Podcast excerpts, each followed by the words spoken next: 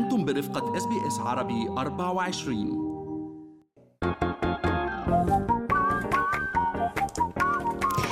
شو ما في من أستراليا وحول العالم بفقرة منوعات، آخر فقرات برنامجنا الصباحي Good Morning Australia، وأنا فترته الهندي وأنا فارس حسن. نستعرض أخبار تشغل مواقع التواصل الاجتماعي سواء هنا بأستراليا أو حتى بالدول العربية. وين بتحبي نبلش بترا؟ خلينا نبلش بهيك بخبر من سياق حلقتنا إذا بدك. إضراب 100,000 معلم يهدد 4.5 مليون طالب بريطاني. يعني بعد ما بلشت السنة الدراسية والأساتذة عم بيقولوا كلمتهم. في طبعا اضرابات صحيح، وحتى في أصوات منتقدة لمن لم يشاركوا في هذه الاضرابات، لأنه بتعرفي في تلاميذ تحصيلهم الدراسي على المحك. ولكن يبدو اتحاد النقابات قوي جدا في بريطانيا، يعني في 300,000 عضو، ويبدو اللي ردوا على دعوة الإضراب حوالي الثلث. بالفعل فارس، يعني شف نعرف أنه دايما الخاسر الأكبر هو الطالب، ولكن ما في، يعني أكيد ما فينا نقول في سنة دراسية بلا العمود الفقري للحياة التربوية وهن الأساتذة. يبدو كان بدهم رفع أجور. طبعا بنفهم في تضخم مرتفع جدا في بريطانيا، كان في مقترح أن رفع الأجور بنسبة 5%، تم رفض هذا المقترح، وبالتالي أغلقت أكثر من 12,000 مدرسة بإنجلترا. وزي ما قلتي 4.5 مليون طالب اليوم ما عندهم معلمين. بالفعل خلينا ننتقل لخبر كتير أنا حبيته فارس. القاهرة للكتاب، تجربة تتيح للقراء تخيل صياغة أحداث الرواية. عم نشوف أنه القارئ ليس فقط قارئ، هو كمان كاتب بهالتجربة الملفتة. حلو كتير.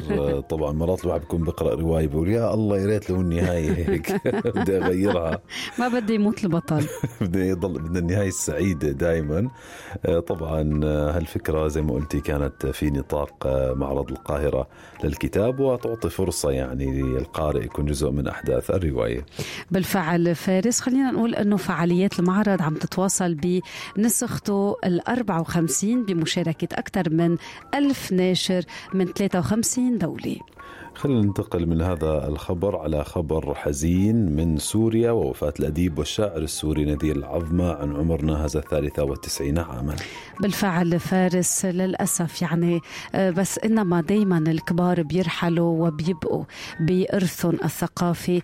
وزارة الثقافة السورية نعت الناقد والباحث والأديب الشاعر نذير العظمى عن عمر ناهز 93 سنة، وهو يعد من شعراء الحداثة وجيل الرواد. نذير العظمى هو من مواليد دمشق عام 1930، تخرج من جامعة دمشق وحاصل على دكتوراه في فلسفة الأدب من الولايات المتحدة بال69، على ماجستير أيضا أدب إنجليزي من بورتلاند بالولايات المتحدة، ومجاز باللغة والأدب من الجامعة السورية عام 1950. بالفعل، والراحل عمل أستاذا بعدد من الجامعات الأمريكية، أستاذ لمادة الأدب الحديث كمان بجامعة الملك سعود بالرياض، شارك بتأسيس مجلة شعر ومجلة الأدب الحديث باللغة الإنجليزية لاتحاد الكتاب العرب. لروحه الرحمة، نروح من هذا الخبر على خبر مغاربي. ويبدو عامل نظافة وثق عمله بفخر، وأيضا عرض موهبته على منصات التواصل الاجتماعي. شو بحب هالأخبار. كثير حلو هالخبر. هالشاب من المغرب ونيل شهرة واسعة مؤخرا بعد ما حرص على توثيق عمله اليومي. عرض موهبته بمجال الغناء، وقال أنه هو بيرغب فارس أنه يغرس ثقافة العمل عند الشباب وعدم الخجل لدى الإقبال لأي عمل، لأنه في كرامة بكل عمل، ولكل عمال النظافة تحية من القلب.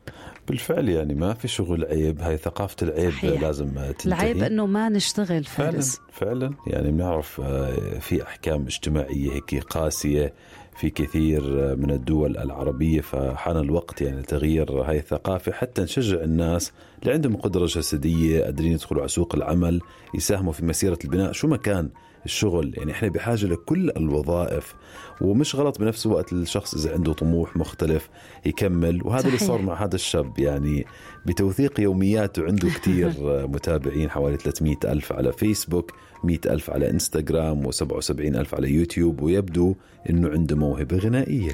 شو حلو. محفوظ لعفر فارس هو يعمل بمدينة تمارة جنوب العاصمة الرباط، وثق بهاليوميات أدق التفاصيل. على سبيل المثال تقديم، يعني إذا بدنا نقول، بقايا الطعام الموجودة بالقمامة للحيوانات الضالة الهوملس من باب العطف.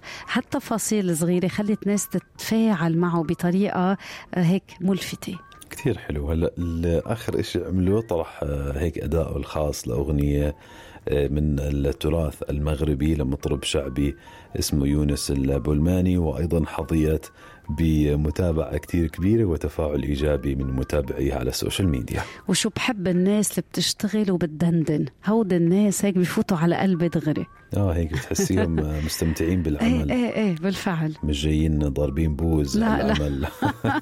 نحن باللبناني بيقول مربح الله جميلة. في ناس العمل عندهم متعة فعلا. هاي كانت منوعاتنا لهذا الصباح من Good Morning Australia بودكاست، بتلاقوه على SBS Radio App وعلى موقعنا الإلكتروني وعلى الفيسبوك، أيضا صفحتنا SBS Arabic 24. هل تريدون الاستماع إلى المزيد من هذه القصص؟ استمعوا من خلال Apple Podcasts، Google Podcasts، Spotify، أو من أينما تحصلون على البودكاست.